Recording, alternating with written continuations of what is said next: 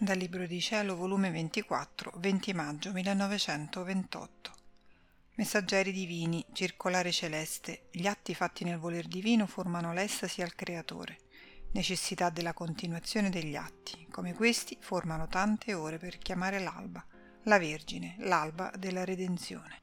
Stavo impensierita per una circolare giuntami per la casa della Divina Volontà, tanto voluta dal venerato padre di Francia e tanto da lui sospirata, che non ebbe la consolazione di vederla compiuta ed aperta allo scopo da lui voluto.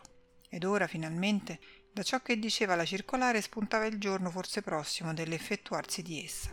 Ond'io, pensavo tra me, sarà proprio vero che è volontà di Dio che io vi andassi, ed i componenti di questa casa saranno esse le vere piccole figlie della divina volontà? Saranno esse il principio dell'inizio di quell'era divina del regno del Fiat Supremo sulla terra? Ma mentre ciò pensavo ed altro, il mio dolce Gesù si è mosso nel mio interno e mi ha detto Figlia mia, ogni detto, opera e sacrificio che si fa nella mia volontà e per ottenere il regno divino sono tanti messaggeri che si spediscono per la patria celeste, i quali portano la circolare divina e la fanno girare a tutti i santi, agli angeli, alla sovrana regina e allo stesso creatore, dando a ciascuno l'impegno di preparare le diverse cose che ci vogliono per un regno sì santo affinché tutto sia fatto con decoro, con decenza e con nobiltà divina. Onde tutti gli abitatori della patria divina con questa circolare celeste nelle loro mani si mettono tutti all'opera di soddisfare al loro compito, di preparare ciascuna cosa a loro imposta, sicché la circolare della terra fa il suo eco alla circolare celeste e cielo e terra si muovono, si occupano per il solo scopo del regno, della mia volontà divina la terra per tutto ciò che necessita nell'ordine naturale, la corte celeste per tutto ciò che riguarda nell'ordine soprannaturale. Pare che cielo e terra si danno la mano e fanno a gara a chi più faccia più presto a preparare un regno sì santo.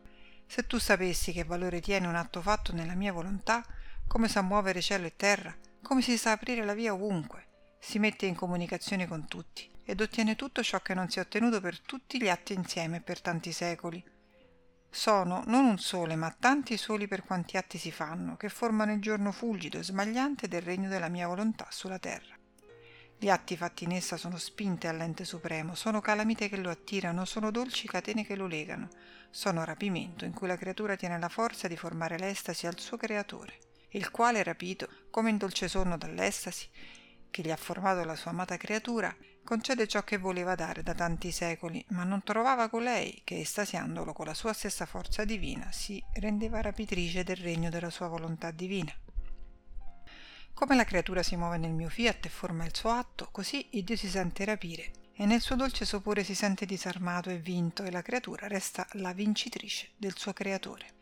Con questi preparativi succede come ad uno sposo che, dovendo fare il suo sposalizio, si prepara l'abitazione, la stanza da letto, tutti gli oggetti che ci vogliono per fare che nulla le manchi. Poi si passa alle vesti dello sposalizio, si fanno gli inviti. Tutto ciò fa decidere lo sposo di compire ciò che lui stesso voleva. Ma se nulla si prepara, lo sposo prende tempo e mai si decide e lui stesso si sente impacciato e dice tra sé Devo sposare e non ho l'abitazione, non ho il letto dove dormire, non ho le vesti per comparire da sposo. Che figura devo fare?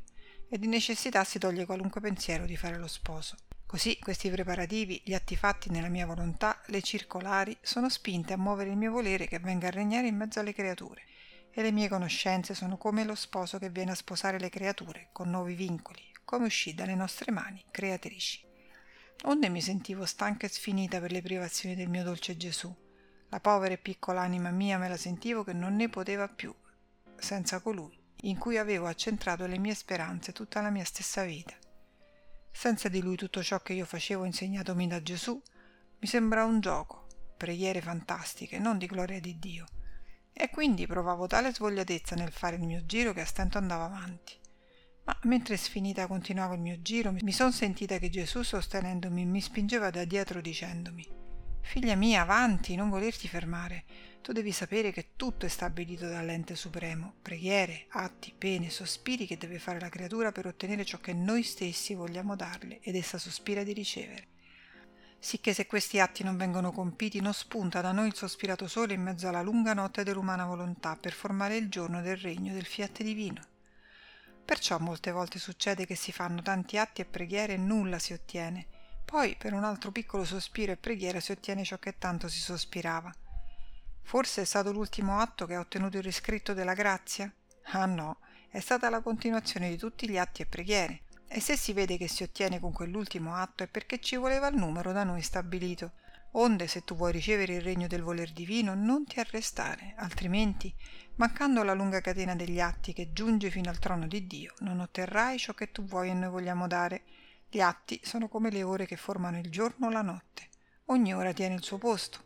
Alcune ore formano la sera, altre la notte fitta, altre ore l'alba, altre lo spuntar del sole, altre il pieno giorno. E se è l'ora di mezzanotte, indarno e voler vedere che spunta il sole, è necessario che venga l'alba almeno per vagheggiare il vicino giorno, per vedere la maestà del sole che col suo impero di luce fuga le tenebre e mettendo termine alla notte imperla e fa risorgere tutta la natura nella sua luce e nel suo calore, plasmando tutto con i suoi benefici effetti. Ora è forse l'alba che tiene tutto l'onore di far spuntare il sole? Ah no, essa è stata l'ultima ora, ma se le altre ore non l'avevano preceduta, mai poteva dire l'alba, io sono colei che chiamò il giorno. Così sono gli atti, le preghiere per ottenere che spunti il giorno del regno della mia volontà divina. Sono come tante ore ed ognuna tiene il suo posto d'onore e si danno la mano fra loro a chiamare il fulgido sole del mio volere divino. L'ultimo atto può essere come l'alba e, se questo non si fa, mancherà l'alba ed è inutile aspettare che presto sorga il suo giorno di luce sulla terra, che, plasmando e riscaldando tutto, farà sentire più che sole i suoi benefici effetti, il suo regime divino, regime di luce, di amore e di santità. Così successe nella redenzione. Per tanti secoli la redenzione non venne, perché i patriarchi ed i profeti si trovavano con i loro atti come nelle ore notturne e da lontano sospiravano il giorno. Come venne la Vergine Regina formò l'alba ed abbracciando insieme tutte le ore notturne fece spuntare il giorno del Verbo sulla terra e la redenzione venne compita. Perciò non ti arrestare, è tanto necessaria la serie degli atti che passa pericolo che se tutti non vengono compiuti non si ottiene il bene desiderato.